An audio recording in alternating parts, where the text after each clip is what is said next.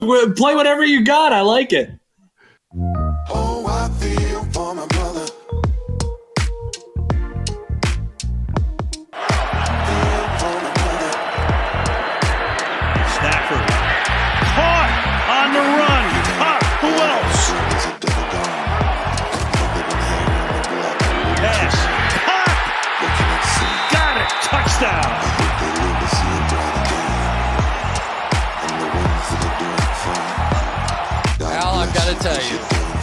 Pressure situation, I don't know if I have ever seen anybody be better than Matthew Stafford and Cooper Kupp. They had no choice.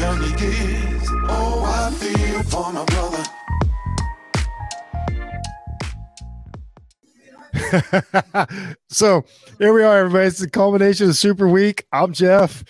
This is the victorious Dan Felton. Uh, this is Jeff Needs Sports, and this is the Super Bowl instant reaction.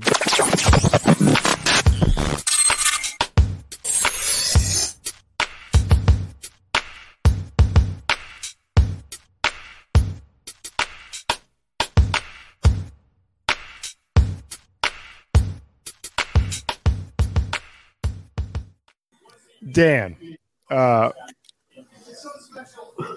Hello, Jeff. just just how are you feeling? I I have no I have no like understanding of what you're going through. The, you know, I did. I the Buckeyes won a national championship. I get it. It was the greatest night of my life. So, just uh, let just take me through your emotions of the game. Like if anybody doesn't know, this is Dan. I, I like unprofessional Dan. I like unprofessional. I like laid back, unprofessional. Okay, so in, in case anybody doesn't know, Dan has claimed to be smoking Joe Burrow's cigar. so I, I, I'm claiming it. It doesn't mean it's true. Um, uh, uh, thank you for having me by last minute. No, this isn't. This is awesome, man. Uh, you're the victor. You deserve the spoils. Um, you've stuck with me all year. You've been objectional.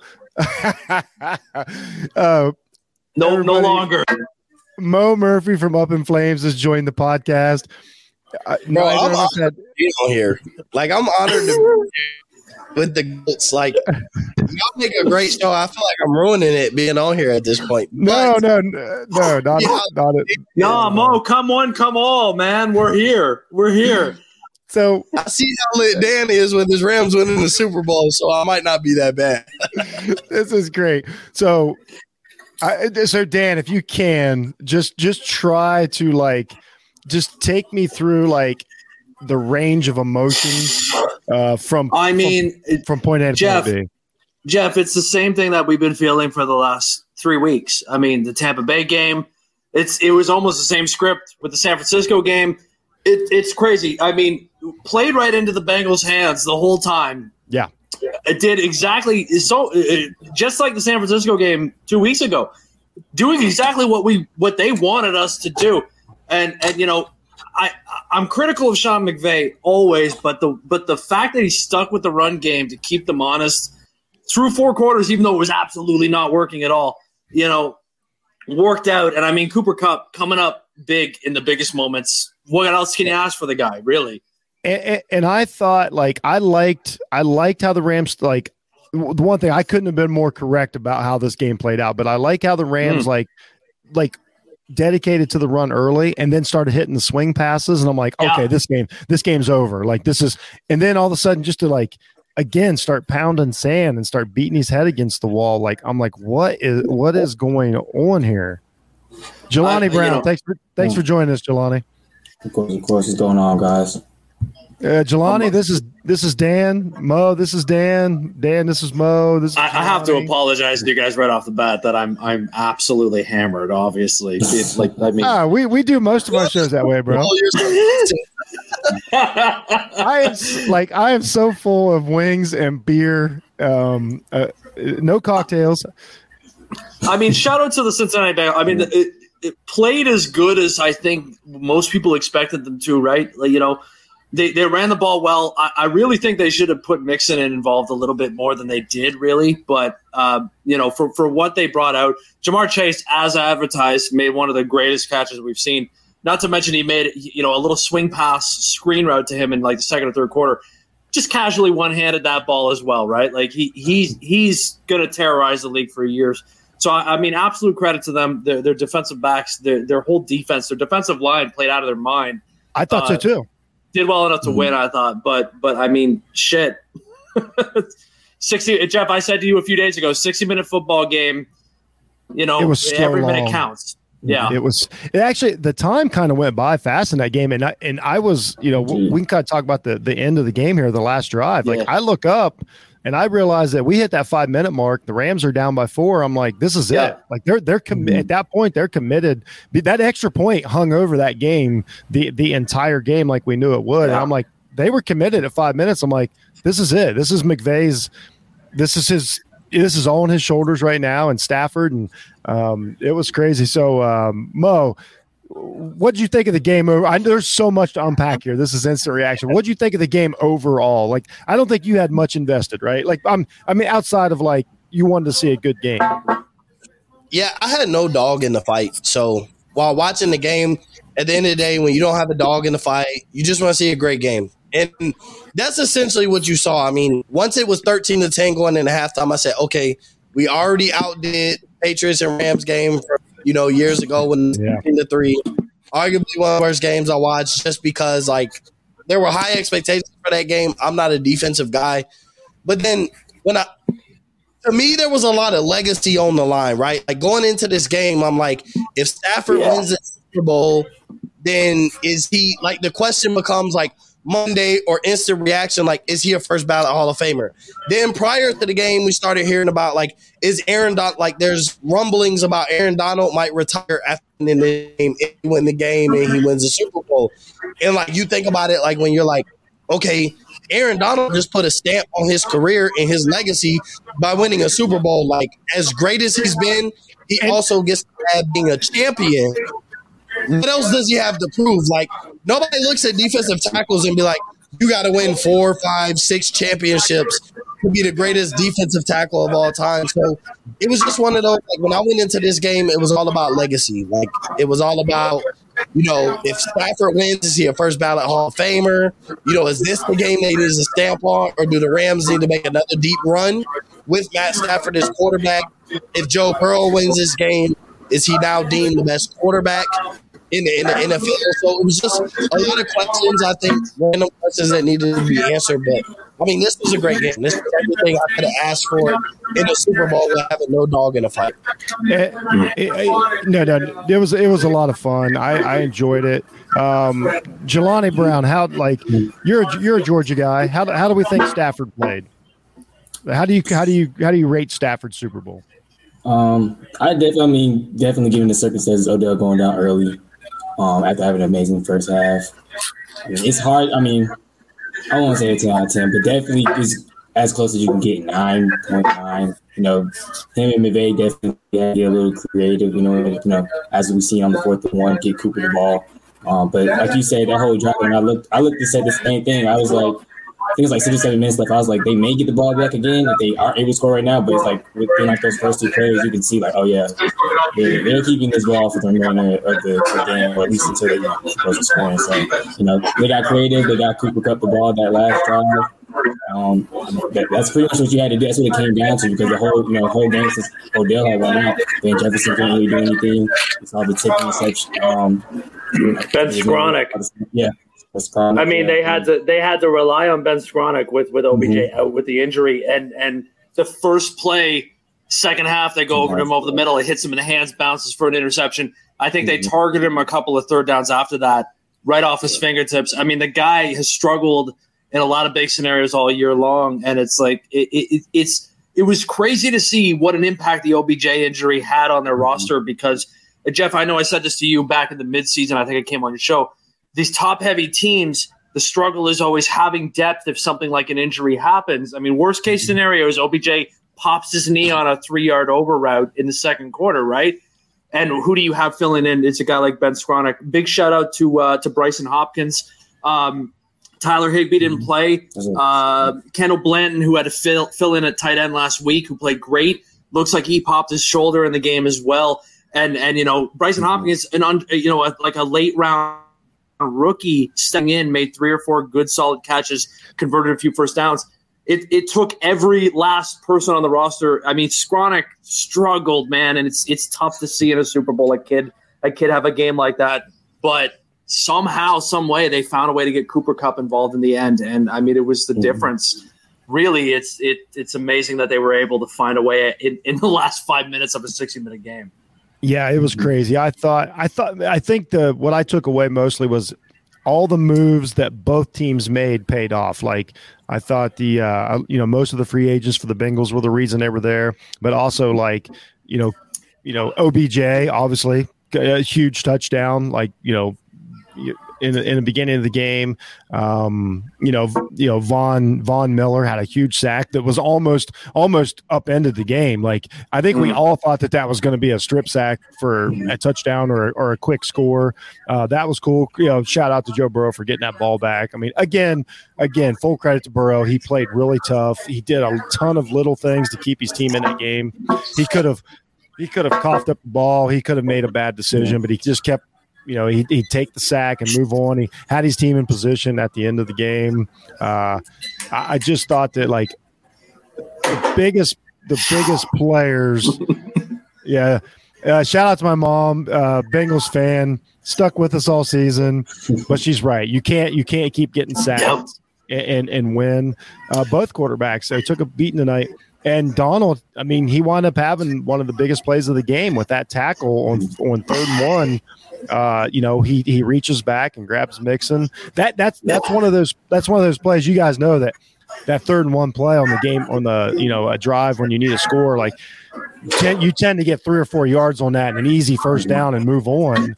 And i don't think mixon was even looking at donald. Like i think he was already into the next level. And for donald to grab a hold and make that play is uh, it's it's honestly will go down as one of the best defensive plays in football history. Like it it ended the game you know looking back. Like it just you know, it was so and and Donald they kept him in check, especially in the first half. You know, I pointed out like I kept talking about um the Bengals center. I said it on Couch Coach Live. You know, we talked about it, and I said that dude's going to have the fight of his life, and he he he stuck with it. He kept fighting and fighting and fighting and pushing and chipping and all, all those things. And I, I thought the Bengals offensive line held up as as best they could. I mean, it, it faded, it faded, and it wound up costing them costing them the ball game. But they have nothing to be ashamed of, you know. Yeah. So, I, oh, real quick. No, go just, ahead. No, no, go ahead. In the game, like going into the game, one thing I said was that the Bengals defense was going to be the biggest X factor in this game, and it kind of was. Like all the way up oh, into sure. that final drive, like I felt like people were underestimating the Bengals defense. Like we're talking about the Rams D line versus the the Bengals O line. It was the matchup if the Rams take advantage, then this game is going to be over. It's going to be a big blowout, and and I think that was kind of the recipe. But like I think people underestimated the Bengals defense. Like I looked at their mm. secondary guy that you've talked about all year. You know, uh, Jeff, I had to give you your credit even when he made the interception. Mm-hmm. Right, it's Jessie Bates. But we talked about Bates and Bell, and I'm like, I think those two are the biggest difference because when you put Bates and Bell, like those are safeties that you could put over the top of corners to help mm-hmm. kind of minimize what Kupp and Odell Beckham can do. And at the end of the day, like Cooper Kupp's going to get his. He's the type of receiver like he's going to find the open seams. He's going to get in the middle of a zone and he's going to get open. But you need a safety to stop those big plays, and that's essentially for the most part what they did. Like Odell Beckham had the touchdown, but no Rams wide receiver ultimately had like a huge play no. that was just a game changing over the top. Like that was the difference between the game. And so like I just felt like evaluating the game was like prior to coming into the game was people were forgetting how good that Bengals defense is. Like outside of their linebacking core, they get to the quarterback. They did that. Hendrickson, Sam Hubbard, that defensive line, that front four, they get to the quarterback and, and they created problems for effort. And then that secondary kind of eliminated the deep plays. But when you have a guy like Cooper Kupp, and I know like he didn't have like when you look at his stats, he didn't have like the oh my god, this was an all-time great game. But he's the type of guy like if you have on your team, you can win a Super Bowl because when you're such an elite weapon like him, he finds a way to get open when everything is needed, and that's exactly what he Oh, did. Mo, this he, he he has he had a quiet game. I felt like the whole time, and I was like, man, where where's he hmm. been? He still finishes with eight for ninety two and two touchdowns, right? And it, it's I mean that's kind of like the the hmm. classic mark of a great player that like even on their on the days where you feel like I haven't seen the guy the whole time, it, it, he comes through with eight catches for ninety two yards and two touchdowns. It's like it's like it, you're right though. It felt like he didn't do much, but the stat line at the end was still damn good, right? Like like look, I, I Mhm. put I put money on him going over 103 yards, and it's like, wow, he didn't hit that, but still, I mean, he was the difference in the end, right? He he made the plays that he had to make. The, the thing that I thought really showed for the Rams for through four quarters was no Tyler Higbee at tight end, and then Kendall Blanton, who's supposed to mm-hmm. fill in with him, gets a shoulder injury. That's a team that's playing with pretty much zero tight ends, which is not surprising to see that the run game couldn't get going. You got nobody outside of your five offensive linemen who struggled in their own right. Nobody helped their run blocking schemes at all, and Cam Akers got like two yards of oh, carry the whole game, right? They won the game in spite of having no tight ends, no running game. You know, Stafford, they brought this guy here to win games in these tough scenarios like this, and shit, he got it done. I mean, Yeah. I, I thought not having Higbee was a huge factor for the Yeah. Rams. I mean, it, it, it you could there were so many times where you're like, this is this is when they would go like as much as they play like you know twelve personnel or twenty one personnel, like they they really could have used him, but um. You know, uh, overall, I thought Stafford played really good. Uh, he, he stayed within himself. If anything, they considering played, his roster, I mean, Jeff, yeah, like, they played you know- too probably too conservative, if you ask me. But it didn't matter. It doesn't matter. Late, two or- having to rely, rely on two or three late round rookies in the Super Bowl. I mean, Yeah, you know, not many players are going to make it through that. Not many players are going to have no tight ends and have a practice squad guy activated to make three or four catches to have to have a dude on the back end who's costing you an interception and a couple of plays on third down.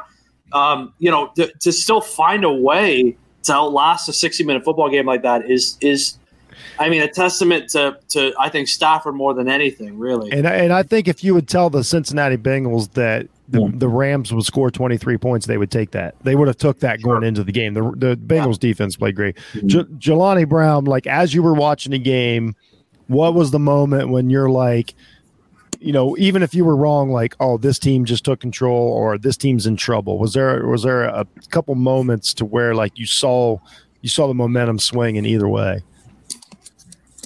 I mean, honestly, obviously coming out of halftime, we already knew, you know, the reports was OBJ, you know, didn't look good for return. We already knew he wasn't going to return once we saw him, um, you know, obviously drop that pass. Um, then, you know, the Ramsey call, you know, we saw Walker, we saw Stewart going back and forth in the chat. You know, that's probably our second Super Bowl tonight for O- OTBN. But, you know, that call right there, you know, I honestly felt, and then obviously coming out, you know, you know the, the interception right after that, it kind of felt like the, the momentum had, had changed. But I think the very next drive when uh, the Bengals got the ball back, you know, Donald, I think he sat, held them to a field goal to where it was only 13 20. I was like, okay, all right, that's where, you know, that's where now, you know, you kind of know how the game is going to stack out because, you know, like Dan's been saying, the offensive weapons that you have to work with at this point, and you know what you need to do and where you need to get to in order to win this football game. And, you know, they didn't get the touchdown, I think, that next drive, but they obviously got the field goal. And that's when the defense ramped up. The very the, the biggest key obviously was the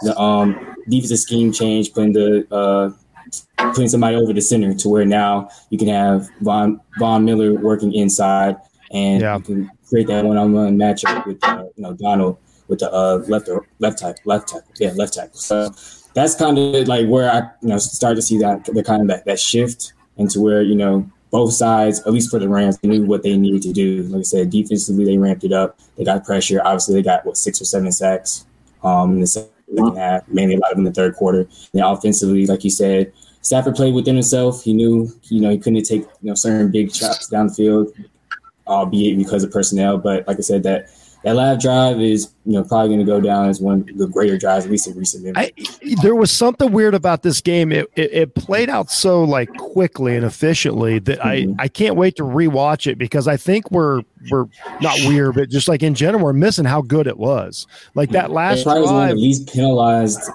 Super Yeah, Bowls yeah. I've ever seen. until the end too, right? I mean, you know, th- there's two holding calls at the goal line, right? And and I know that's going to be a focus for a lot of people. I mean, for one, as a Rams fan, I have to go back to the Rams, the, the Tee Higgins touchdown on Ramsey. I mean, I mean, pulling a guy down by his face mask and then jump balling him for a touchdown is is a tough pill to swallow. Had this game gone for Cincinnati, but I mean, obviously, those two holding calls at the end changed the game. The first one, ticky tack. The second one, I thought was a lot more clear. Trying to be objective as a fan, obviously. But uh, you know, I, I thought the first one really was a little bit weird. You know, maybe it was a bit of a bit of a hold, but the one on Kupp in the corner seemed like it was much clearer as a hold. You know, uh, I've said to Jet before. You know, I think it's weird how often they're calling pass interference this year, as opposed to say illegal contact or, or, or just defensive holding, right? Yeah. So that decision at the end to call it PI and put the ball at the one seemed like a seemed like a it's sort of a, an element of the way the season's gone this year. A lot more PIs being called instead of holdings or or, or just illegal contacts. So uh, that seemed to come full circle. But I mean, regardless of that, it, it seemed like it seemed like the Rams, even though getting all these chances, could not find a way to get one yard to win a Super Bowl, and, and yet they have to go to Kupp to get the play in the end in order to actually win it.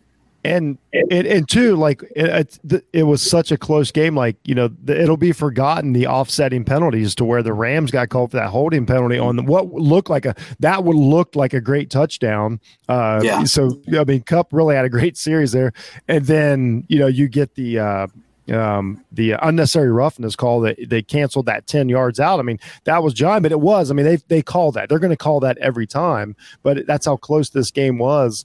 It's, it's funny that, I mean, this is as close to we're going to get as a version of a, a defensive football game. Like this is what a, a, a good defensive football game is going to look like, you know, in, in, you know, in the year, you know, 2022 or whatever. I enjoyed it. I thought it was a well played game. I thought the intensity was there by both teams. Um, man, Huge just- shout out to the Bengals, Jeff. I mean, I mean, their defensive line. The narrative coming in was watch out for the Rams D line to crush Yep. that bad O line of the Bengals, and yet it was the complete opposite story. The Rams D line play great. much like the Niners game, struggled for three quarters. But uh, but as I told you, I thought over sixty minutes, like the Niners game, they'd break that fuck- they break that offensive line eventually. They got it in the last last last minute. Whereas the Bengals defensive line completely shut down the Rams run game, got home on Stafford, caused a lot of disruption, even an interception or two. So it, it, I think it's a testament to how well the Bengals are coached. I think Zac Taylor is is absolutely one of the up and coming coaches in the league. The way that defense played, you know, it, it'd be unsurprising to see the Bengals in this exact scenario next year, really, especially with Bur- Burrow and Chase, uh, you know, coming through with another year of experience as well. Yeah. Um, like Mo, just just like kind of overall, like um, what's your immediate knee jerk reaction, which is why we're here about about how good was this game? How good do you think this is gonna? You know, there's only been 56 Super Bowls, so like, you know, it's it's not that hard to rank them. You know, wh- where do you think this sits? Im- Just your immediate gut reaction. I think this was a top five Super Bowl. Like because I it think it was mix- really good. it was a mix of defense. It was a mix of offense. Like you talk about twenty three to twenty, like that's today's new version. And maybe ten years from now, this isn't a great game. Uh, I think you know we. It depends on, but this was a top five Super Bowl. Like twenty three to twenty. You know, one of my favorite Super Bowls was the you know the Pittsburgh Steelers uh, versus the Arizona Cardinals, and and so this will age well because it was enough offense to evaluate it where it was an offensive game, but then it was enough defense to be like, if you're a defensive fan and you love tight, hard nosed defense, like there were enough plays made. And and when we talk about the when we talk about the the penalties, like the Tee Higgins missed call, right? You knew at some point during the game it was gonna come back and the refs were gonna make up that call. And so you talk about holding and you're like, well, it was questionable, but if the refs were ever put in a, a position where it was a questionable call, they were going to give the Rams the benefit of the doubt because they missed a call, right? Like they completely missed the call of Tee Higgins pulling Jalen Ramsey's face Yeah. mask to a play that he scored a touchdown. That's the game of football. I see a lot of people complaining about that and like, well, nah, they called a softer call. But that's the game of football, right? That's the game of sports. Like when you miss a call, at some point, a call is going to come back. Yeah. Benefit of like it, it comes like that in basketball, football, soccer, however you mm-hmm. want to look at it. Like no matter what sport you talk about, like Yeah. when you miss a call, they're looking for the the the faintest reason to give back their credibility, right? Because refs are a part of the game.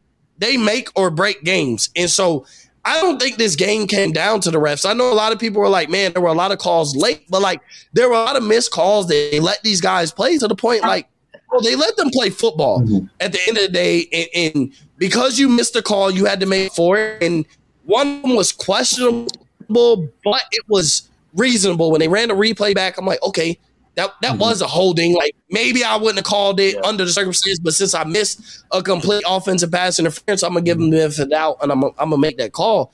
But just mm-hmm. overall, I think this was a top five game. Like it was everything you wanted offensively. It was everything you wanted defensively. Matt Stafford threw three touchdowns.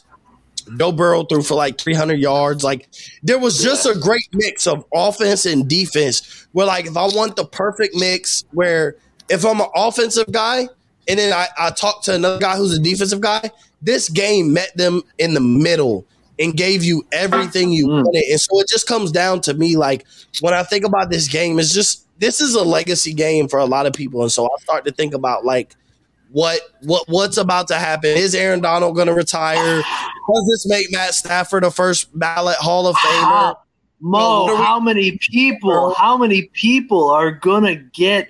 I mean, I mean Stafford and Kupp, Aaron Donald. Uh, I mean Eric Weddle and Andrew Whitworth. Or Andrew Whitworth is already retired. We can assume, Yeah, right? Sha- I mean, Yeah. how Yeah. many people are are adding a ring to their resumes through the Rams? I mean, Jeff, you and I talked about this a few weeks, ag- uh, a few days ago. The, the Bengals feel like they're going to be back here again and again. The Rams feel like they've got this whole roster of guys that are pretty much going to slap some jewelry on and then go right off into the sunset. I mean, the Aaron Donald story. I, I, I mean, I, I cried when we won, but I might cry again if these guys if he walks off into the sunset. Like that's it. You're 30, 30, 31 years old. You could come back for another one. Stafford's still going to hang around. OBJ might be back.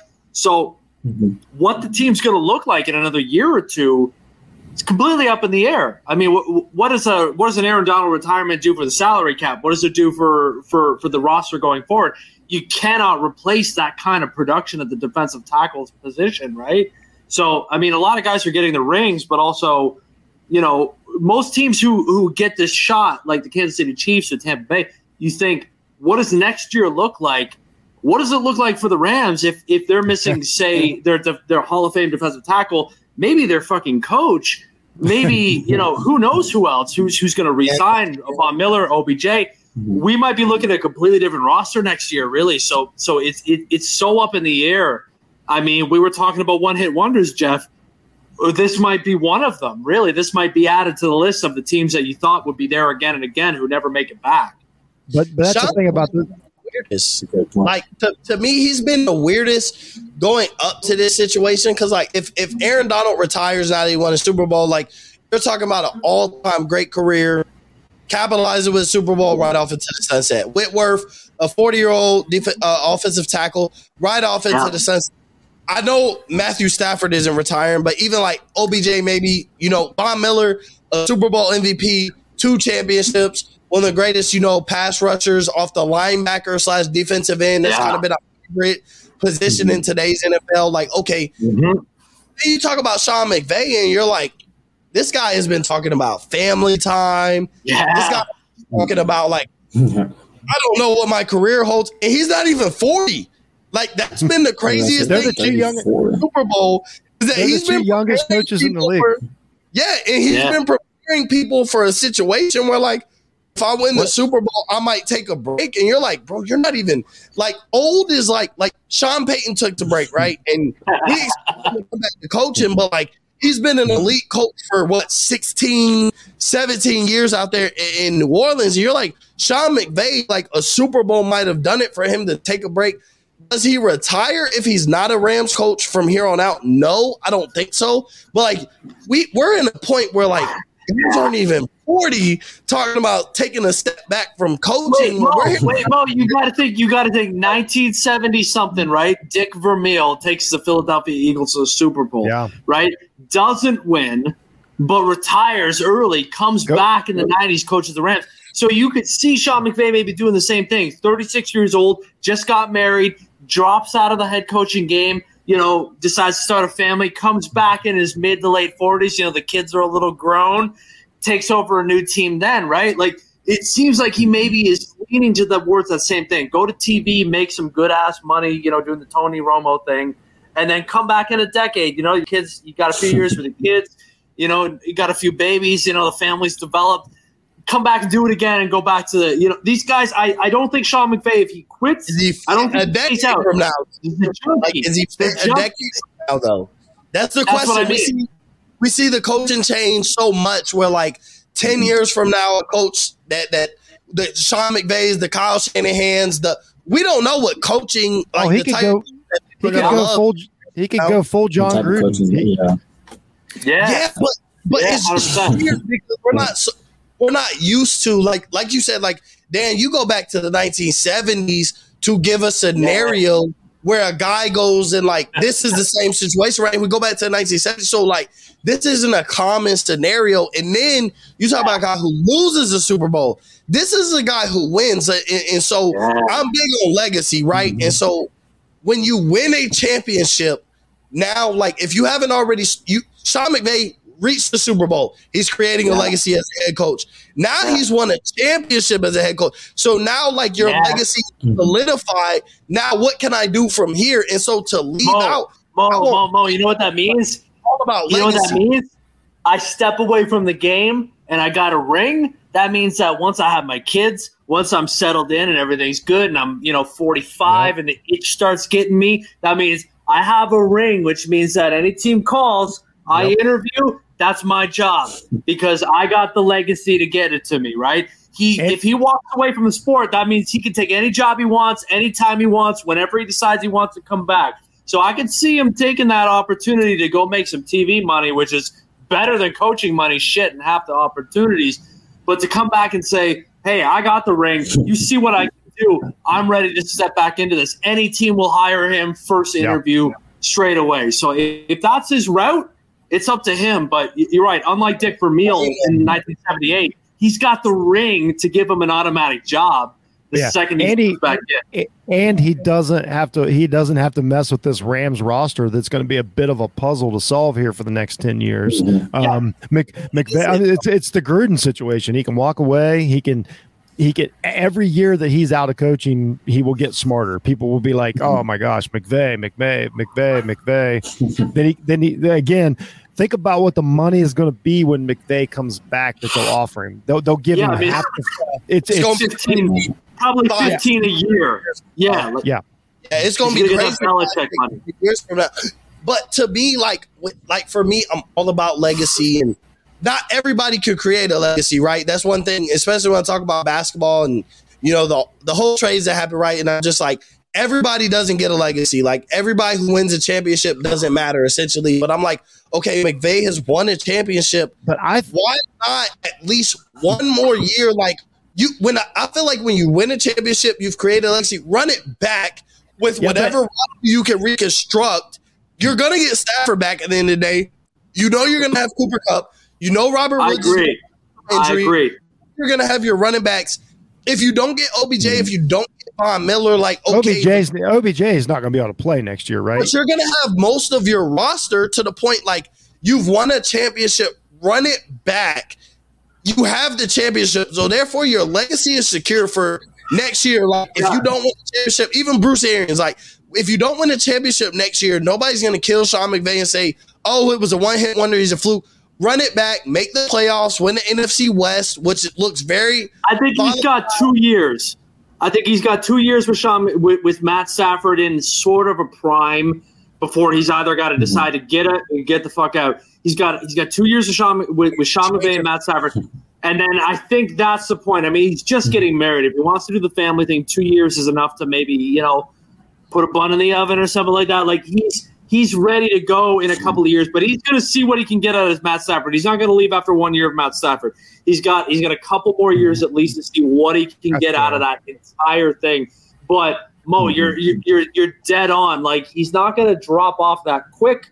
He's got a legacy to come back. I think OBJ has said, I want to take a discount to stay with his receiving core. I mean, you bring Yeah. Matt Stafford back with a second year, and you run Cooper Kupp, Robert Woods, Matt or Matt Stafford along with with OBJ and Van Jefferson. He becomes back healthy if they bolster Yeah, that tight end core, which they clearly need help at. I mean, you're going to get Henderson. You're going to get some variation of Henderson, Michel, and Akers as well in the backfield. Two to three running backs. At least two of them, exactly. They're probably going to deal maybe Henderson. I don't know. But, I mean, that you'd have to have your money on them to make another run, at least to go as Oh, yeah, far they- as an NFC I don't, think champion.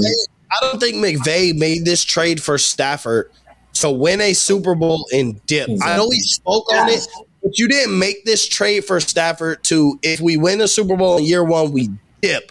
Like, Yeah. okay, let's at least I, I don't I don't I don't know if I agree with that because why I think he's, got not run he, back. yeah, but he, what, what I'm saying is though, what what's the Over other two. option? What's the other option to to keep to keep golf and not win a Super Bowl? Like that's not a that's not a better option. Like Go for go for two. Like you already won a Super Bowl in year one. I one think of they that. get, they'll, they'll they'll go for back to back. You you grab the. Stafford thinking like the whole thing was all the pressure was on the Rams this year because when we talk about major moves of championship contending teams, the Rams grabbed Matt Stafford thinking that was the difference between was.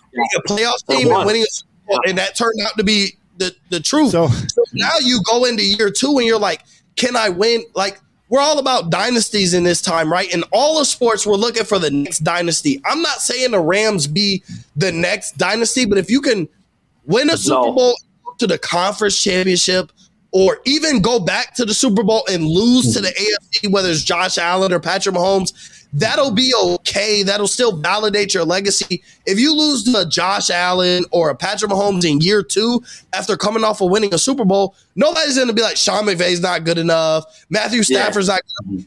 Matthew Stafford has won the Super Bowl, solidify his legacy, right? Like that, like now, that now the conversation with Stafford winning the Super Bowl is like Hall of Fame. Sean McVay is like as great of a coach as we've deemed him.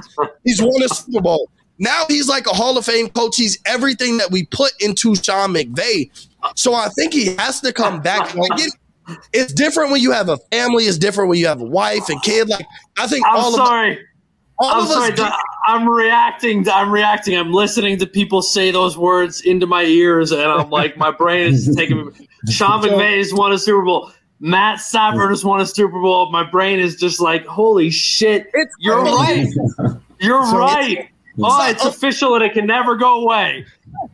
Yeah, J- Jelani, I wish I felt like Dan four years ago. uh, I, I can't talk. I, I will never. I will not bring that up. Um, I'll probably like never. as you as you watch this game, Jelani, and got a feel for it coming out of it, like which which coach do you think like came out had- did the best job? In all honesty, like I I honestly think that Zac Taylor did as good as he could do. Like Mhm. I thought McVay kind of stumbled over himself a little bit, and Yeah. uh, it Yeah. worked out. And he had, he had I think the quarterback was a little better, offensive line was a tad better. Uh, Kupp was a, a little better. He had Aaron Donald. Um, I think I, I'm not. I think McVay deserved to win the Super Bowl, but I think that Zac Taylor came out of this like, I'm happy to have that coach for you know whatever the next tw- 20 Oh, yeah. years. Like, So- how'd you feel about the? How, how'd you feel about like just out the end game coaching and things like that coming out of this? For sure. I think, I mean, you hit the nail on the head. I think, you know, like you said, McVay stumbled over something in, in times, but like you said, we- like Mo's been saying as well, he's a great, you know, great coach to solidify himself. And ultimately, I think, you know, with certain in certain key moments or certain key drives, I think it really just came, you know, down to talent. You know, the the main thing that was talked about prior to the Super Bowl was that offensive line versus defensive line. And I think It really does. like, feel, it feels like that was it, right? yeah, I a second half, it's like that's like that's that's I don't I can't even you know I don't remember like right off the top of my, my head because I'm just so focused on the defensive line. But they had a like I said, it was a, the whole third quarter was pretty much sacks. I can't really remember how many first first downs or so that Well, yeah, Cincinnati yeah. might have had. It was it was, it was pretty much dominated by the, that front four of uh, of the Rams. But like you said, you know, Zac Taylor, you know, I think game playing the best of the best of the ability. And then when Odell went down, it's like even like you know it stepped up even more. Obviously, like it becomes easier. Like you know, okay, you know you can you know shadow or put two over on you know Kupp side, you know safety over top on them, and then kind of let everybody else try to beat you, which they weren't able to do. But I think Dan said it like kind of when I was coming on. I, the only thing I kind of had a little bit of a problem with was I felt like they, you know, they did kind of go away from mixing a little bit. I know like that first half was kind of hot. They found the run game. Obviously that helped them, um, you know, big time in you know those two drives. The one where obviously threw for a touchdown, and then the one where they got the uh, the field goal out of it. But I mean, the second half, it didn't seem like it was too much of mixing. They obviously tried to you know keep the quick pass going, but even then, that and so. You Well, know, I tell you, I here. definitely give my hat off to both coaches. Like I said, I think. The Bengals were the Bengals were Close three. your door. What'd you say, Jeff? The Bengals were three. Go for- to sleep. I'm like, I'm- the Bengals were three for fourteen on third down. Like the you know, Mhm. like that's that's I didn't realize that it was uh like that drastic. You know what I mean? But uh, But I think like this game was uh, it was so tick for tack. Like you, you, you want to applaud the Rams, you want to applaud the Bengals for keeping it so close, right? total, Because total yards is even, passing yards is even. Uh, you know, the Bengals got him in rushing yards, but but the sacks counteracted that, so it actually the net rushing yards. Um, th- this game was like the, the total yards and like this is a shocker. Like Mo, you said it earlier. Like this is a defensive version, um, defensive battle. The total yards 313 LA 305 Bengals. And in Hmm. today's football that is that is nothing. Like That's almost first half numbers sometimes. yeah, yeah, that's it's.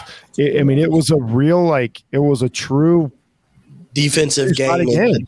It, it was a it was a modern version of a defensive game that because of I mean this is what this is modern NFL It was played for. If you can rush four and drop back everybody else and defend the pass, like that's the key. Both teams did it really really well against Mhm. Against uber talent. I mean, we're talking, you know, basically lemon and chase, lemon and Kupp. Uh, Jefferson Mhm. never. I I I swore that Jefferson would get loose. Um, No. he had one yeah, one so, chance yeah. in the end zone. Uh, I, mean, I think there was an overthrow in there. You know, Yeah. just OBJ. OBJ really did get off like the time that he played. Like it hate felt like it felt like that was going to be a mismatch. Um, you know, the the entire game. The, as soon as you know the injury happens, we know that that you know that changed the face of the game. But um, it was just so like both defenses worked. Uh, it, it was it was really something to see. But it, it like for only being you know whatever 618 total yards, it didn't feel like it didn't feel like a boring game. Like it Yeah. didn't feel like teams couldn't get it done. Like these both these quarterbacks made huge plays. The touch, I mean, even the touchdown by Burrow. Like not only did he get the uh, the no call and and Higgins makes the catch, but Burrow escaped and and gets out of the pocket and steps up to make that throw. You know, so just like it just was on and on and on. Like just Well, Jeff, it, it seemed like it seemed like what happened was there was there was a lot of really there was kind of a lot of null plays. I mean, the Rams really kept running into the defensive line of the Cincinnati Bengals, and and it, there were a lot of zero plays and, and maybe slight negative plays. But then the Bengals came with a couple of huge plays. The one handed catch by by Chase down the sideline. Yeah. I mean, maybe.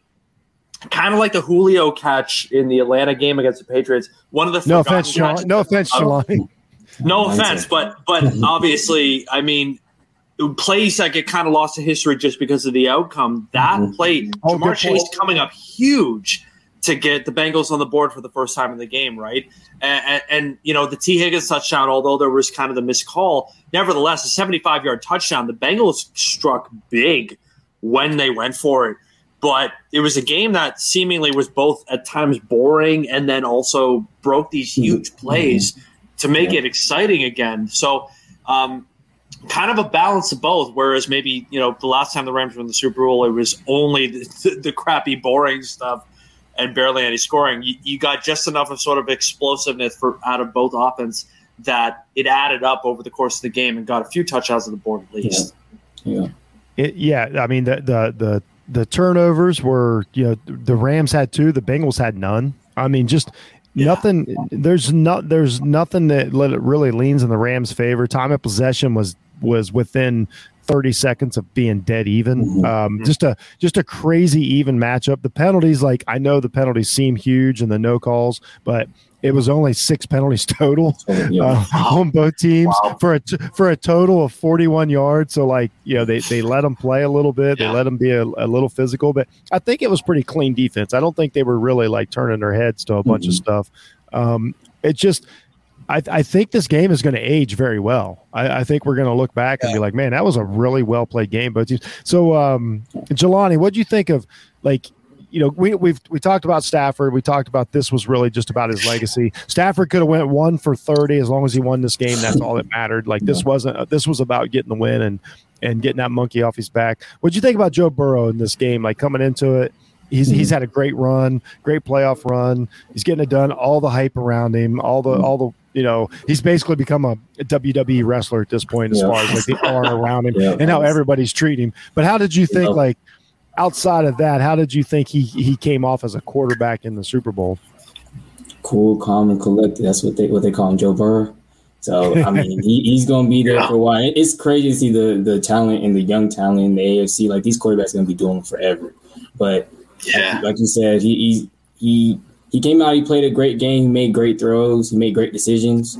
Um, you know, even I know it was probably it was, drawn up and played for him, but I think like you know, even when they went on fourth and fourth, when it forward on fourth downs, you know, he had the one you know quick draw. Like he, he just he played a, a pretty clean and flawless game, you know, and as best as he could, you know, given you know what he was, you know, what he, what he had, I guess in the second half, you know, third quarter mainly, you know, all the pressure, you know, this is just one of those games, and everybody said it like if that defensive line gets to you, you're not going to really be able to overcome, you know, 11 mm. sacks, nine sacks like he had been, you know, throughout the entire playoffs. So, you know, I, I I love him. I love to see him play. You know, I'm I'm a little I'm a little bit more loving of him. I didn't like him obviously when he was at LSU, being a Florida fan. Even when you know, he with- but when he was at Ohio State, I'm not a big Ohio State guy either. But you know, no offense to, of course, you two. But you know, I, I love I, I love him. You know, as a Cincinnati Bengals, and like I said, it's going to be great to see him and Chase. You know, paired up for years and years and years to come in the battles that he's going to have with Holmes, with Allen, with Herbert, with Lamar. The, the names just keep going on. Yeah, I, I thought he was up to the challenge. I thought he, the most important thing he did is like accepted the fact that he was going to get beat up and, Mhm. and didn't didn't panic. Didn't, didn't Yeah. like we saw we saw Mahomes last year. As soon as this started, like I, I saw I watched this game. And as soon as as soon as um you know he started getting pressure, I'm like, oh here we go again. Panicking, But- yeah. Yeah, but he, he tucked the ball. He took the sacks. He he had the one fumble that he got back. Like the will like that was ginormous, but he it didn't matter at, at, in you know in the grand scheme of things. But like he accepted the fact that he was going to get beat up. He made some good plays. Um, I don't think there's a whole lot more he could do. I, I didn't see a lot of misplays by Burrow. Like um, he made some good No. throws. I would say if anything Uh, is on the receivers, like the one that Boyd dropped, that was a key one. Yeah, yeah. And, and I'm gonna have to go. I'll, And they said that my- was his first drop of the year, by the way. I mean, I mean, Wow. Talk about a Super Bowl moment that that a guy who has dropped a pass in 20 games drops one in the fourth quarter of a Super Bowl on a cre- on a crucial third down that probably would have broken a tackle for at least a first, if not more. So, I mean, kind of the weird way the script kind of followed the same as uh, for the Rams as it did with the 49ers game two weeks ago. You know, a, a crucial drop pass by Tyler Boyd. Tyler Boyd on a first, what would have been a first down and extended the drive and run out the clock a lot more. I mean, really benefits the Rams and helps them end up taking the lead Yeah. And then holding on to it in the end with an Aaron Donald play. So it, it, it's it's wild that as much as the Rams earned it in a lot of ways, and I mean, I'm a Rams fan. The the fact that they seemingly got bailed out by the other teams, making crucial mistakes at crucial moments, and and then also taking bad penalties at bad times, it, it, it you So- know they talent and things breaking their way both kind of came together in the fourth quarter both the NFC Championship and the Super Bowl. So I, I, I was told to ask this question. Uh, yeah, let's go around here. So, is is there a chance that that the Rams won because of magic or not? Stewart, Stewart is actually. So Dan, you're not you're not you're not part of our chat room, but the Bengals. were Are you asking if I used magic to win the game for my team? Yes, I guess it may have been you. No, no, no. Uh, Apparently, the Bengals um, the Bengals have been using magic or, or, or voodoo this entire play. No, it was an argument for three hours in the chat room. It was ridiculous. So still going? Um, I want to put I want to put perspective on that is when people win a championship, there's a little bit of luck, there's a lot of bit of skill, and there's there's a little bit of in between. Right? Like like when you look at most champions, like you're lucky that, and then there's a situation. You're lucky that the you know they dropped the interception. You're lucky that they didn't make that play right. That's all a part of sports. Like that's how it goes. Like luck, you're lucky that we can look back at how many champions and how many sports and how many years, and we'll be like, you're lucky that that play didn't happen, whether it be the first round, the second round, the third round, or the championship round of any sport. And we could go back to one or two plays that make the difference in the game. uh, Uh, or in a series, and be like, "You're lucky that that didn't happen." But like, yeah, that's kind of Mo, part of But that- Mo, right? But that's sport. and Mo, nobody remembers those plays the more years that go by. I mean, and and you're talking. I'm talking. I'm a. Not only am I a Rams fan, obviously, I'm a Raptors fan. You're talking about. You're talking about things breaking your way. A championship gets, gets decided by a Yeah. ball bouncing off a rim four times and falling in. It can happen anywhere along the way. It's always luck and skill. You're you're dead on, man. No one's gonna remember those penalties at the goal line. No one's gonna mm-hmm. remember, you know, the face mask by Ja'Marr Chase. No one's gonna remember. They're just gonna remember the final score because shit breaks either way for both teams, more or less, pretty evenly over the course of a full playoff run. Yeah. It, you know, it, it just so by the tiniest hair broke for the Rams at the very right moment. I mean, it, you know, every single short moment for each team came back in the end to bite them. Really, and that, it- and, it and that's that- sports. Like at the end of the day, Yeah. it takes a look, and, and every athlete tells you like it takes a little bit of luck, a lot of bit of skill, and a lot of right place, right Yeah. time. Right, like at the end of the day, you need certain things to go your way. You need to you you all come in with a game plan, and like sometimes you execute your game plan perfectly. And still, like certain things don't go your way. So you need things to go your way, whether you got lucky. Man, I got lucky that I called the the Tampa 2 defense, and this guy broke that play on the offensive side and dropped the pass. Yeah. Yeah. Oh, we got lucky. Like we got lucky, dropped the pass. That's the game of sports, well, right? Like here, here's the thing. we come in doing what we got to do offensively and defensively. You come in doing what you got to do offensively and Right. defensively. Something has to break to where if I'm fully prepared, you're fully prepared. We meet in the middle. Something has to break opposite Yeah. ways, regardless whether it's a penalty, whether it's a perfect play, or whatever. Like if we're perfectly prepared, something has to break for it to be even. Because guess what? Championship games don't end in a tie. Yeah, well, that luck is luck is the power going out in the Super Bowl when a team is when a team is blowing another team out. Now that that's that's luck. There was nothing lucky about tonight. So before we get out of here, I got a couple things I got to ask. First, we got to get to this. Uh, we got to talk about the halftime show. I got to get the opinion on the halftime show. There was a build up. There's been a build up for months about the halftime show. Um, we're all hip hop fans here. I think we were all looking forward to it. So um, I'll start with Jelani. You're from the South. Um, that you know, so that that means something when we're talking about hip hop. What do you think of the halftime show, man? Incredible. I know. It- On my time, I don't know if y'all's is the same. I follow obviously a lot of people from Atlanta. I like every tweet. This is what we should have had when our Super Bowl was here in 2019. Like, oh wow, it's, it's But that, that's what that's why I asked you. Yeah. That's why I asked yeah, because I felt the same way. and I actually was there at that Super Bowl working it, but you know, it just it sucked. You know, you hear Wait a minute, you were there when that happened?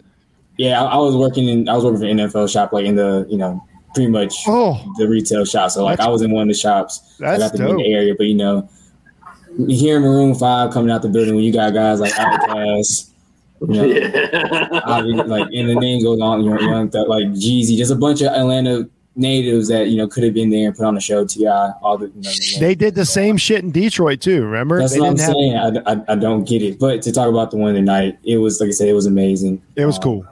Definitely Yeah. cool. I love how you know how they came out. I love the setup too. You know, I, I I did think that. I mean, it was obviously for TV, Yeah. but I thought, and um, I'll give my thoughts real quick, then I'll go to Mo and Dan. What I what I kind of liked about it too was like because believe me, I'm you know I'm old enough to remember every every ounce of of all these guys' careers that were on stage. Like I didn't miss any of it. And what I thought was cool is like they were doing it but none of them need to do it. Like they're all like some of them are literally billionaires. The rest of them are almost like nobody on that stage needs any help.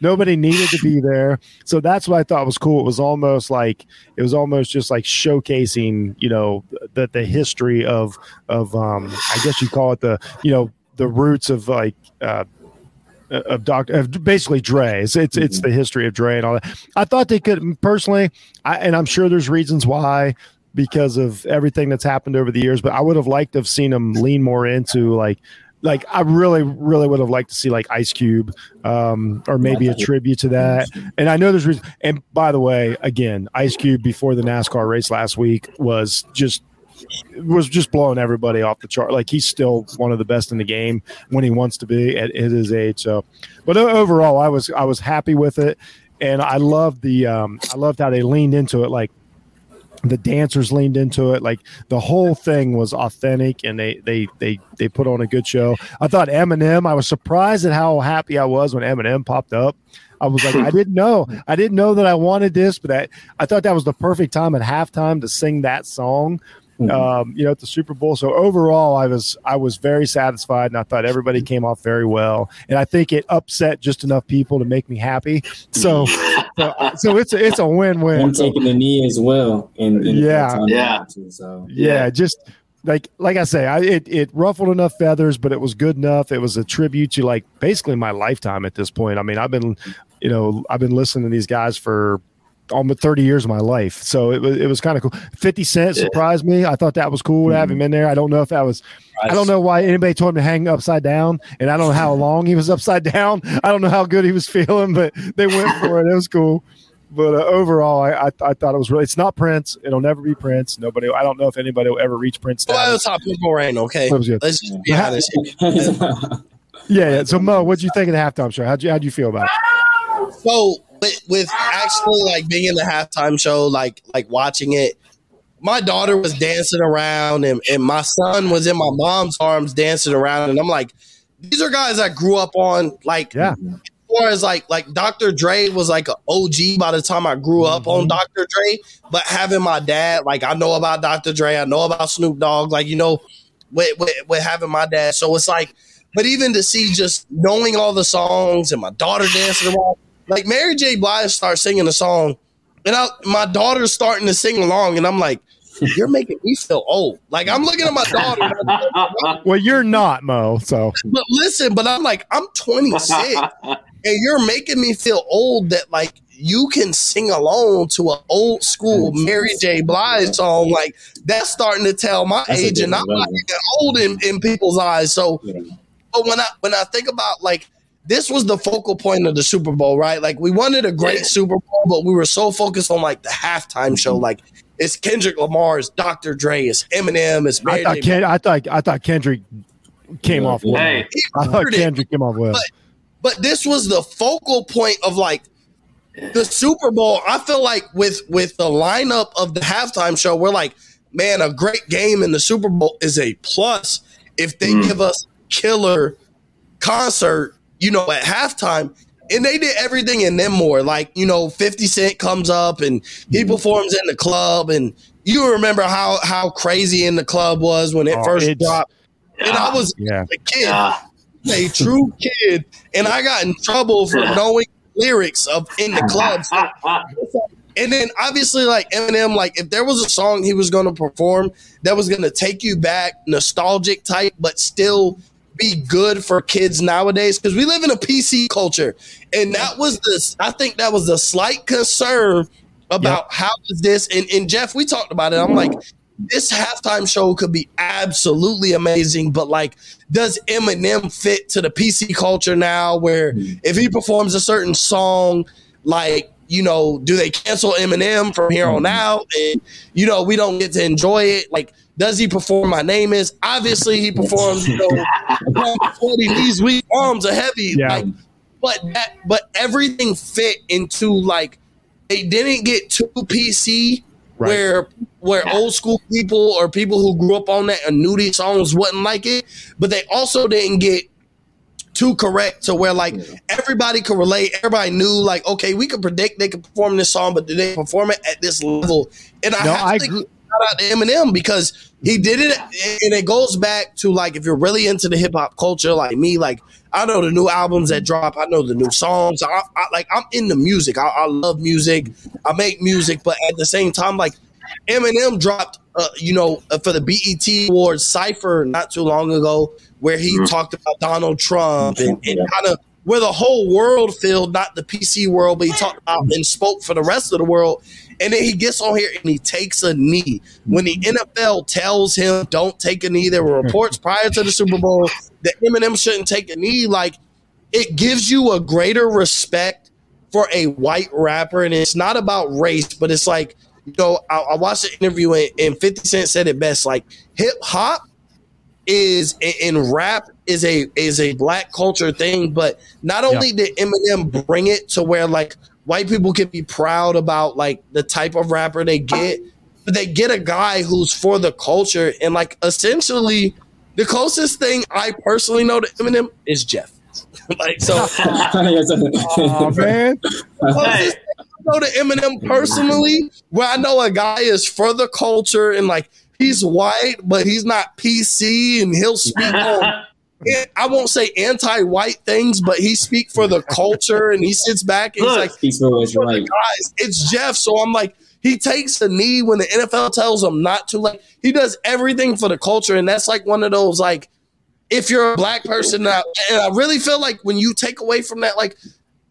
My overall thing was like, bro, not all white people are bad, and that's something we got to take away from. Like, that's the Yeah. thing. Like, it was a race breaker to me, and, and I know a lot of people won't look at it like that, but that is a race breaker to me. Like, to me, Eminem is the race barrier, and it gets to show like when multi cultures link together, like, bro, not all white people are bad, not all black people are bad, and with and white people, there are plenty of white people that are for the culture, and like mm-hmm. there are plenty of people that appreciated Eminem taking the knee when the NFL told him not to. He did it on the biggest stage in the world, the most mm-hmm. watched event in the world, or in the in the United States of America, which is what matters to us in the Super Bowl. And he takes the knee and he does things for the culture. So I, I got to give a big, huge shout out for Eminem because he's got a lot of flack for being a white rapper and being a, a elite.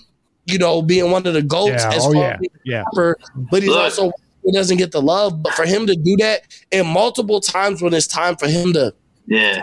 in and be for the culture, he stepped up every single time. And for me, like I sit back and I'm half black, half white, so I see both sides of things. But for him to step up every time, like the world hmm. needs a white person to step up. Eminem has stepped up and answered the call, and so you know when I see him take the knee, I said, "There go my dog, Jeff Eminem." No, that's good. I- so, so Dan, you, I Yeah. believe your, I believe your boy uh, Paak showed up, right?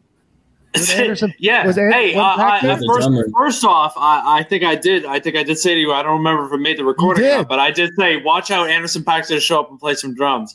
So He did. I'm, I'm, I'm amazed that he actually did. But the the performance that I thought that I thought stole the night was was Kendrick because he was the Yeah. most mm-hmm. interesting character coming into me.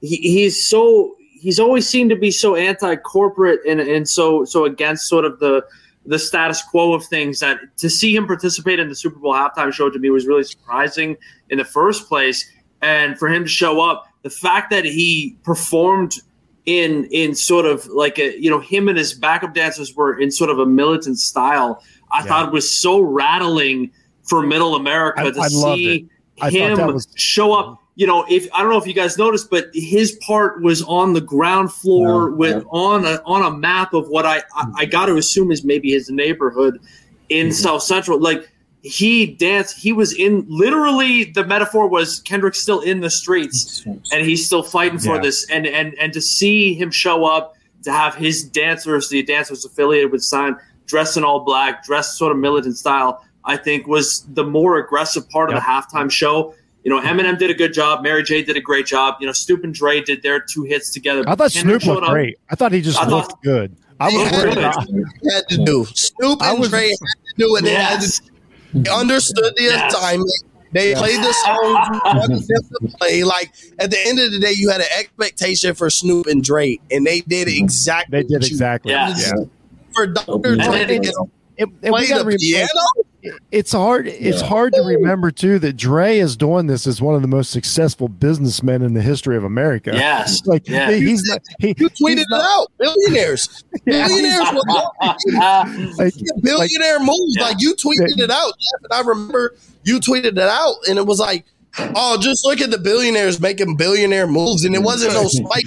Just being honest, like you put a bunch of billionaires and multi multi millionaires on the stage and allowed them to I thought they, put I on thought they for, for the middle class. Like essentially, this was billionaires putting on for the millionaire for for, for the middle class, and they answer every I, call. thought- I thought they looked great. I thought, Yeah. I, like I said, I, I, they didn't. I really, I, I liked how the entire Super Bowl really, really um, engulfed what you know Southern California, LA specifically meant. I like how they leaned into it. I like how they, um, you know, they used like even the introduction like there's no way you can root against the kids that they had like you know at the beginning the uh the uh, football teams. Uh they had the, the girls football team. Billy about shout out to billie jean king for flipping the coin. That was badass. Um it just just everything they did i Yeah. yeah I, yeah i just i loved how they leaned into like that area. And then we remember like wow this is a big deal. Like yeah that we, we have taken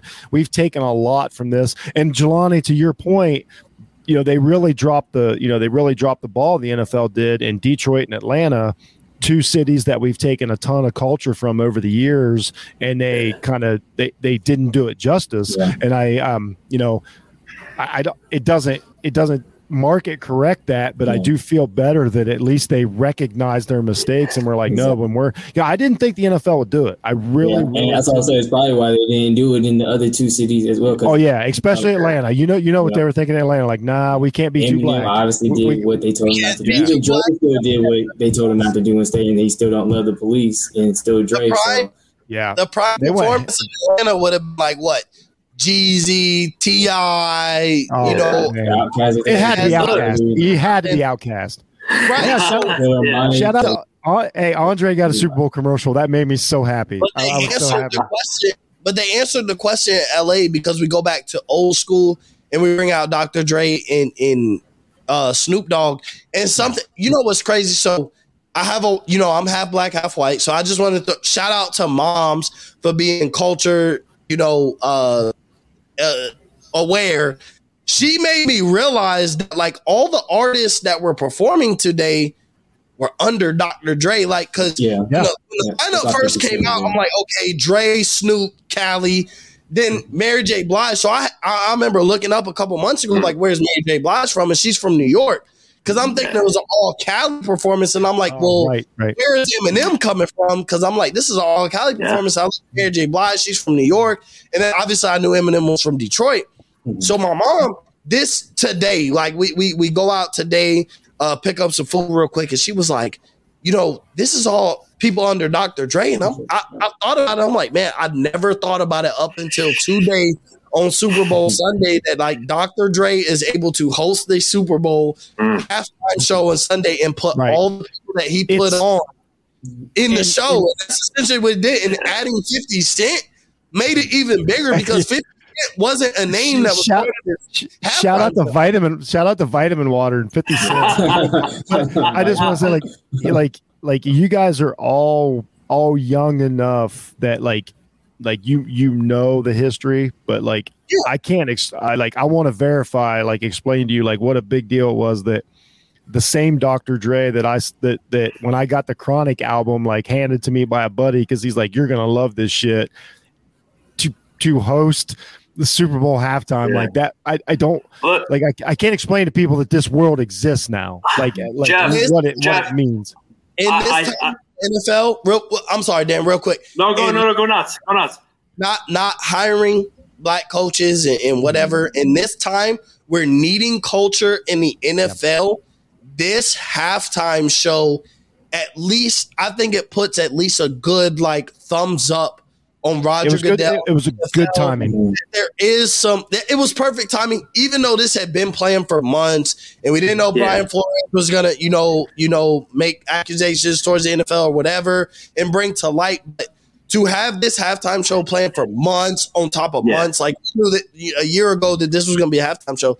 But like, they did their job to really show that th- they they accept the culture in the NFL, and so I don't know Wait a minute. being younger, being younger, Jeff. You know, like like Dr. Yeah. Dre, he isn't Dr. Dre to you. Like even Right. what, what watching uh, NWA, you know, the movie is like.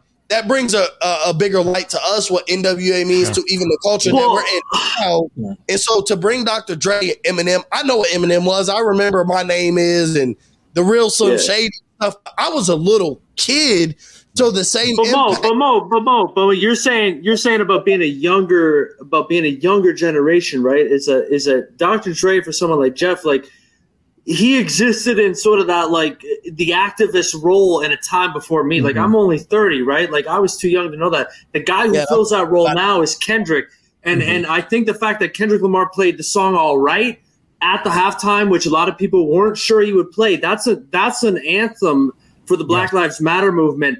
All Right is mm-hmm. is a song that is is become important to culture across America through protest movements. The fact that he was able to play it eh, at the Super Bowl halftime show, at the it Super Bowl, yeah, at the Super Bowl in front of a lot of people who know what that song means and know what its sort of its sort of momentum Yeah. behind it mm-hmm. is to play it and then also to play with backup dancers who were, you know, let's be honest, dressed in all black, waving black flags. It mm-hmm. scares middle America to to play that sort of militant uh, racial It was like to play a character that's like this is what scares conservative white people and Kendrick didn't get a lot of airtime compared to the other performers Yeah. but I think in the very limited time he got had a had a direct and, impact. and I- I would- authentic message that that resonates for most viewers. I think. I would agree with Dan. I think there. I honestly like. I felt that there was two halftime shows. I think there was Yep. the the Dre like the the the the Dre Mount Rushmore. Like this is like we're we're finally acknowledging like he's one of the kings. And then I think there was what Kendrick Lamar said to everybody. I really do mm-hmm. think that, and I, I totally and I loved it. I, and, and and let's not overlook the fact that. At, at halftime of the Super Bowl, the most watched TV show in America, we had basically what I mean, we all know it was a strip club. Like it's 50 Cent singing in a strip Yeah. club with dancers. And we got that. We skate, we we pushed that through the Super Bowl halftime. Like I, I was just, thinking uh, that too. yeah, Um, right. It just it, it really made me like it just I don't know. It just feels good. It's like It perfect. I, I It was- it's just it like we, we all shared it. It's just something that like ah, you know, finally like something like not finally like, but just Everybody something- turn the volume up, Jeff. Everybody yeah. turn the volume up. Oh no, up. I was like, show. I was like, I told, I told coach, I'm like, we're not doing a halftime show this year. I turn, I turned the volume up, I turned the lights off, and uh, me and my wife and my son and uh, his wife, you know, enjoyed it. She's a dance teacher, so like all these are, you know, they're younger, but obviously these are anthems to them, like stuff that they've taught. Me and my wife, it means something different, but it meant something to all of us. It, it was, um, I don't know, it was just really cool. I don't know what else to say. It was fucking cool. But I Um, watched this. I watched this with my mom, and you got to think about it. Like watching it with my mom, right? I'm sitting in the living room and I'm watching this, and you got to think about it. This is all the music my mom told me when I was a kid. I'm not allowed to listen to. This. Hey, we, we know how you got here, Mo. Yeah, but I'm But I'm just saying, like like old Dr. Dre, even like 50 Cent in the club, like and it, and it goes back to I remember like my mom was more laid back, so she she wasn't as you know, nah, he can't listen, da da da.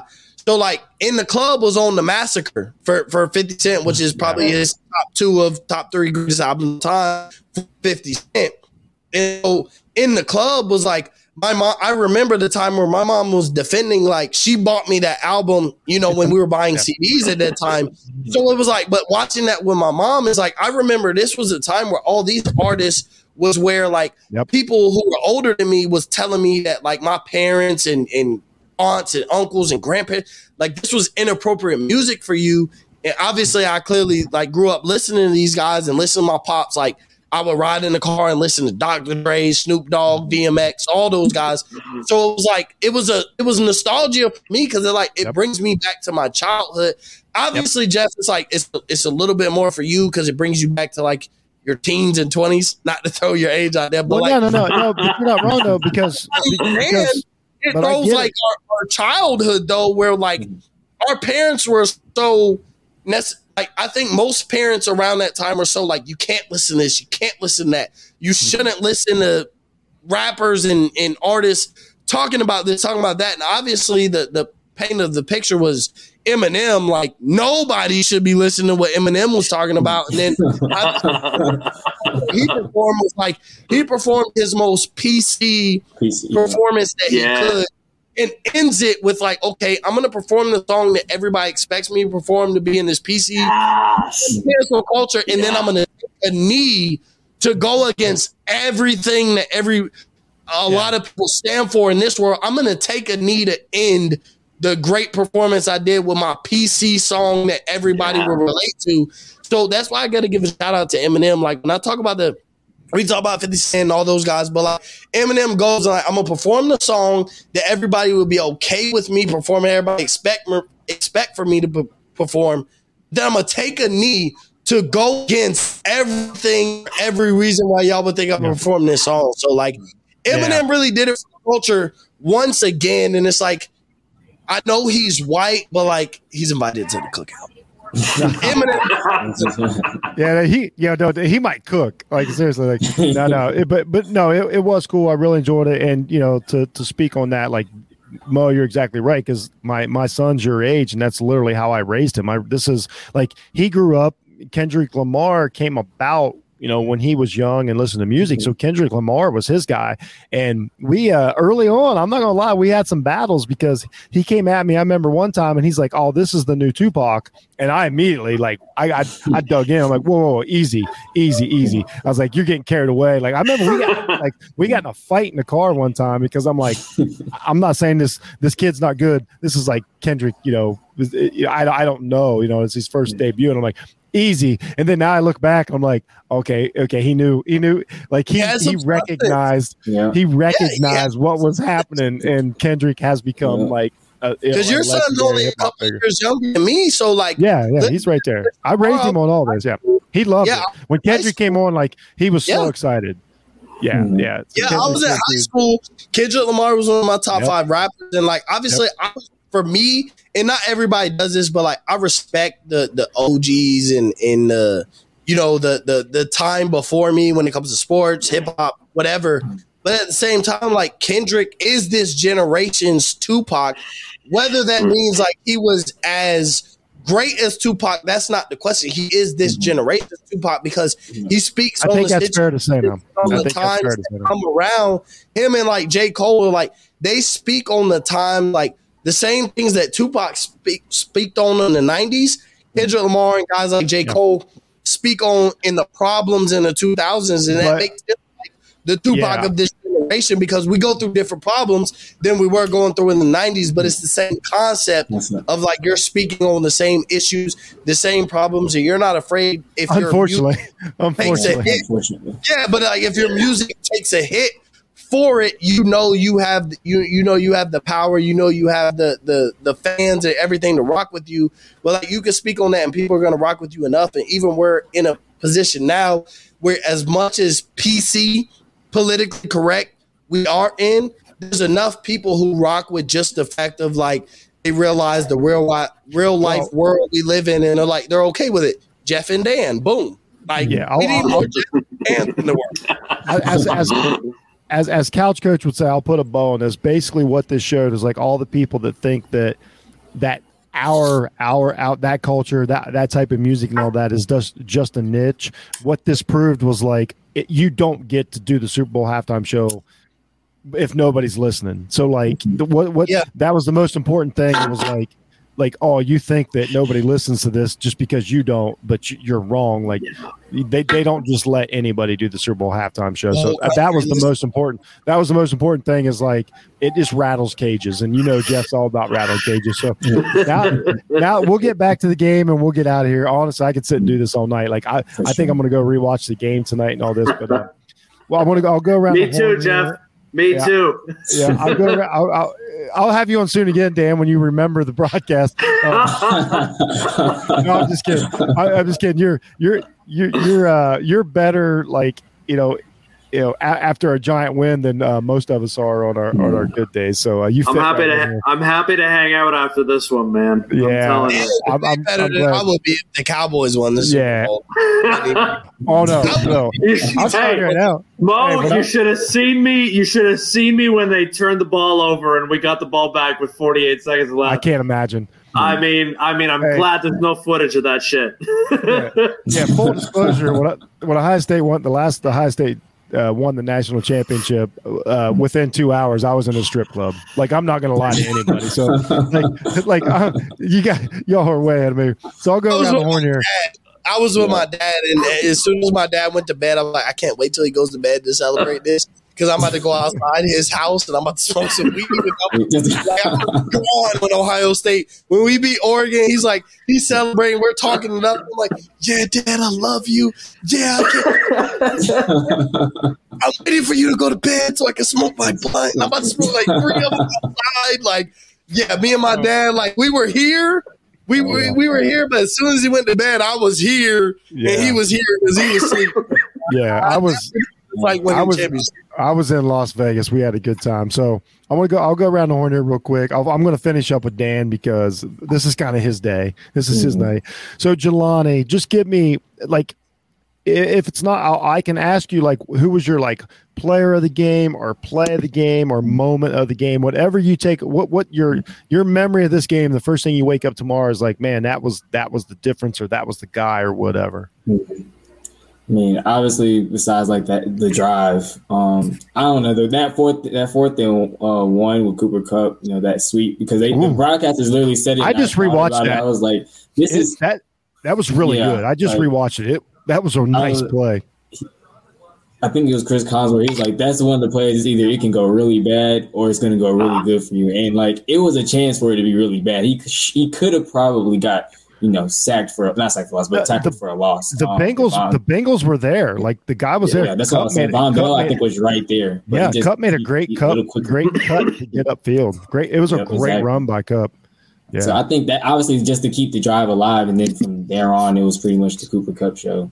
Um, I Yeah. think that play was probably the most important, at least for the most important for that drive, and the second most important I probably would obviously put, put behind that was, um, you know, obviously the, the sack towards the end, or not Yeah. towards the end, but literally the sack of the game. You know, Donald fin- like getting the pressure again. You know, yeah, they said it time and time again. You know, the guy that you know you expected to be in Joe Burrow's face the entire night. Obviously, they, at times they triple teamed him in that first half, Yeah. and then eventually he was able to get to him, got to him, the of the game, and you know, Dan celebrating. Mo, Mo, when- when you when Mo when you get up tomorrow, what's what's the first thing that's going to pop in your mind about this game? Matt Stafford being a Hall of Famer. Like to me, when I when I talk about it, and you know, I talk to a lot of people, and you know, with doing the podcast and stuff, a lot of people want to know my opinion, and uh, you know, with Matt Stafford being a Super Bowl champion, like, does this make him a first ballot Hall of Famer? And I'm like.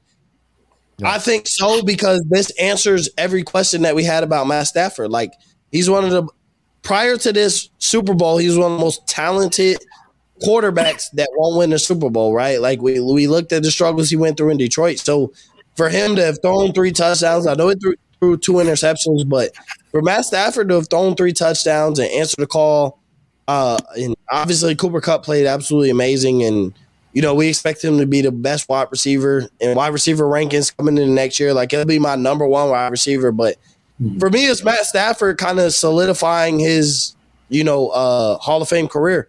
At the end of the day, like if Stafford doesn't become ult- ultimate successful and win multiple Super Bowls, like he's won the one that mattered.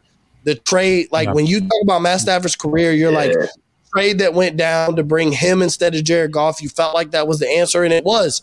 So It was. when his career is all It said worked. and done, yeah, when his career is all said and done, the question that was asked was answered in a Super Bowl came out of it. So for me, when I watched this game and, and it ended 23 to 20, uh, the Los Angeles Rams, I had to go with the fact that this was Matthew Stafford's, you know, uh, Hall of Fame solidifying game because, like, with him winning a Super Bowl, him being an all time talent, where you rank him all time, I honestly don't care. Uh, but at the end of the day, like you felt like he was an all time talent. You felt like he was the difference in the Super Bowl. uh, between the Rams winning the Super Bowl or not. He gets to the Rams, they win the Super Bowl, so he ultimately answered the question.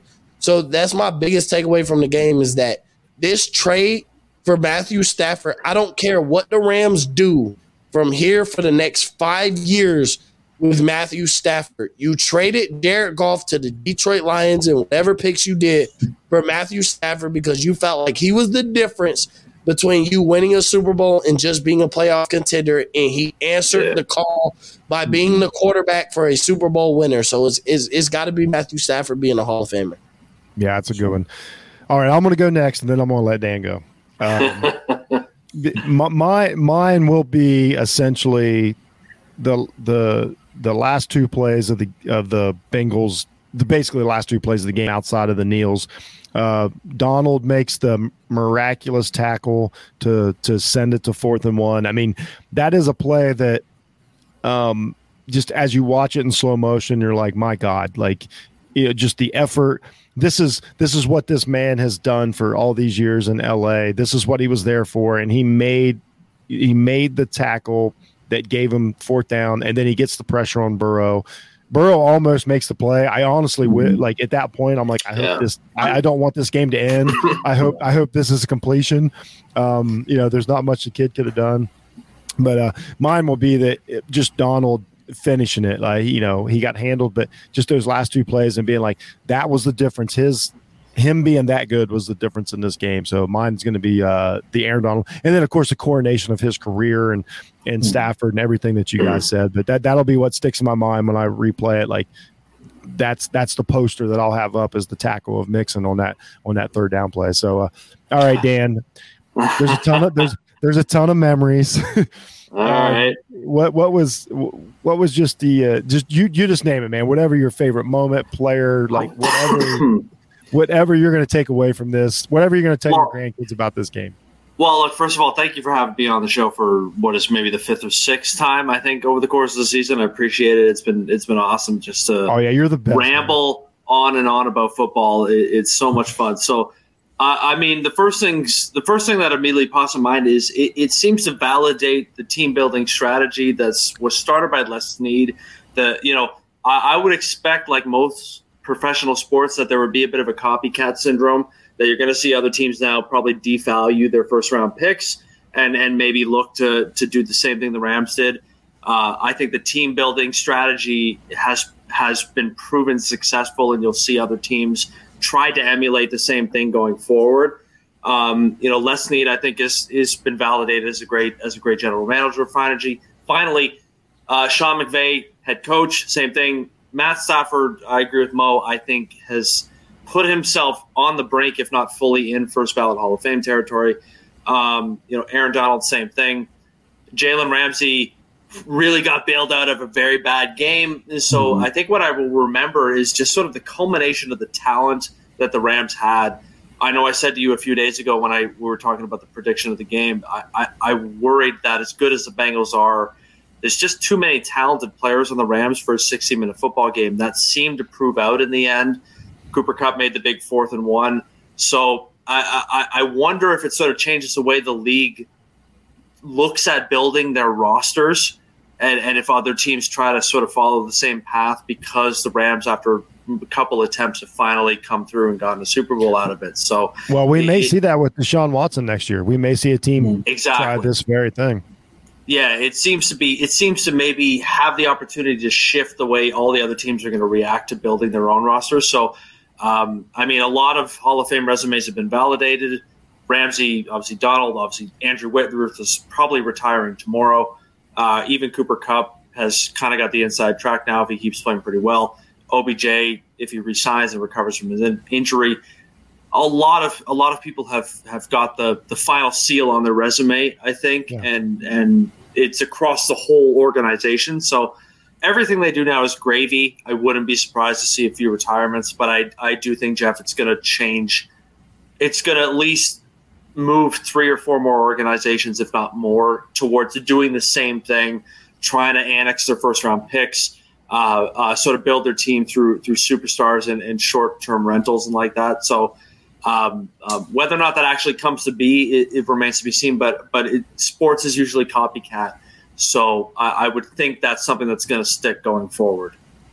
And, and and real quick, Dan, you brought it up earlier this week. Shout out to Eric Weddle. This dude, this, this dude, this dude, this dude rolls off his couch, you know, a couple weeks Yeah. ago. Obviously, obviously stayed in great shape um, and played a, a, a good playoffs. Got injured early. I thought he was done for the game. When when he got injured, I was like, okay, Yeah. I, I think the Bengals have this because I just they're just out of safeties. Uh, finished the game. Uh, had this, you know, like you said, had the the the green dot on the helmet. like not only just uh, walked off the couch, but had the green dot. Uh, I, I don't like the, like literally you can make a movie about this weird Eric Weddle playoff run someday. Like uh, shout out and and and and it got the Super Bowl. So um, you you, nailed that.